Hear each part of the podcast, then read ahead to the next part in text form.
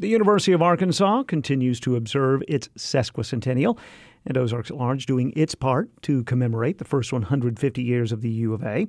Charlie Alison, the executive editor at University Relations at the University of Arkansas, continues for us his tour through the school's history. In the early 1920s, Raul Afordo Ananos was attending the University of Chicago. He had come from Peru to study medicine, but the loud, busy streets of Chicago and its enormous, cavernous buildings were not to his liking. In an almanac of universities, Raoul came across a description of the University of Arkansas. He later told a U of A publicist, quote, The almanac said the school was a good one, that the climate was good, that there were mountains, the expenses were low, and so I came. I like this town, he said. The mountains were not quite as rugged as the Andes surrounding his hometown of Ayacucho, but the rolling residential streets of Fayetteville reminded him of home. He was, as far as I've found so far, the first student of Latin American heritage to attend the university. He was only here in Fayetteville for a semester and then transferred to the university's School of Medicine in Little Rock. He became a member of Chi Zeta Chi, the medical fraternity. I lost track of him there and assume he returned to Peru at some point. During the 1920s and 1930s, students of Latin American or Spanish heritage found their way to the university. But in the early 1940s, the university's Board of Trustees voted to offer six scholarships to, quote, brilliant and outstanding students from Central and South American countries.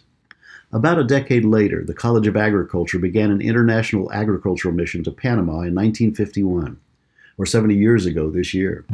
It was the first time a public research university in the United States had established this kind of mission.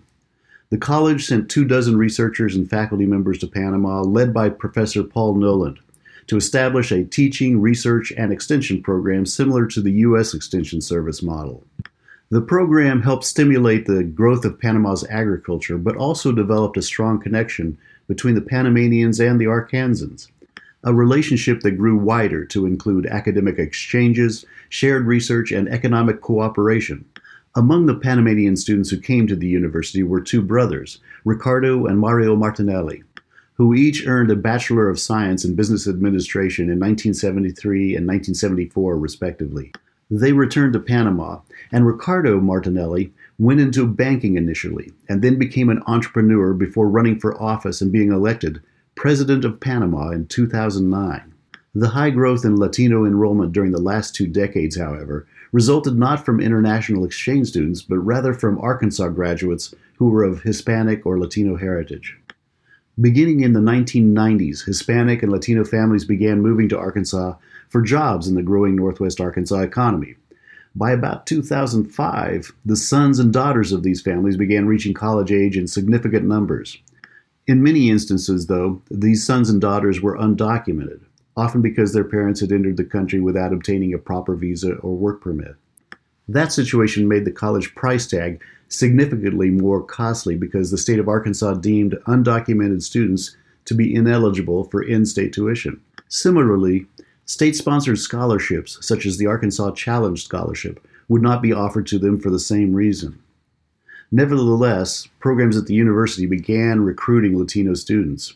The Lemke Project, created by the journalism department, brought Latino and Marshallese high school students to campus on a series of Saturdays, and they learned the basics of reporting and broadcasting through hands on lessons, publishing their own paper by the end of the project. The Office of Admissions began a campus day, inviting more than 200 ninth and 10th grade students to campus to learn about the academic programs available what life is like on campus, and to meet student leaders and faculty. In 2010, at the national level, Congress nearly approved the Deferred Action for Children Arrivals Act, better known as the Dreamers Act. It was intended to allow children brought to the United States without proper documentation to pursue education at colleges and universities or to serve in the military without threat of deportation, and to provide a path for them to seek resident status or citizenship. The bill had bipartisan support and passed the U.S. House of Representatives, but failed in the Senate by five votes.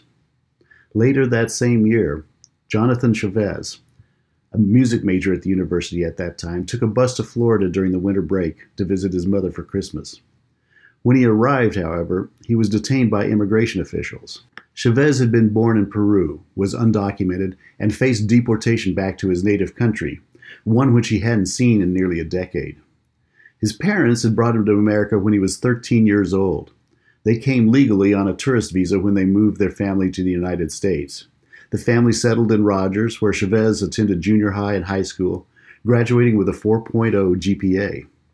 His family members obtained green cards, but due to a mix up as Chavez turned 18, he was unable to get a green card, leaving him in immigration limbo. At the university, he became a member of the Honors College and studied vocal music, maintaining a 3.8 GPA through his first three years.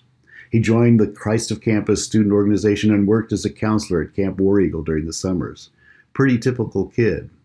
Chavez did not fit the stereotyped images of people trying to take jobs away from Americans or that of the desperado cartel member trying to smuggle drugs. Yet there he sat in a detention facility in Fort Lauderdale, waiting for the Christmas holiday and all of January while the university classes resumed without him. University of Arkansas officials made a plea to the Office of Homeland Security to release Chavez on bond, and a social media campaign started by friends began drawing national publicity to his detention. He was eventually released on a $1,000 bond in February of 2011. Elizabeth Young, then a U of A law professor steeped in immigration law, took on his representation. Against big odds, Chavez finished his college classes, graduated with honors in 2011, and obtained a work permit in 2012 after President Barack Obama authorized the DACA program.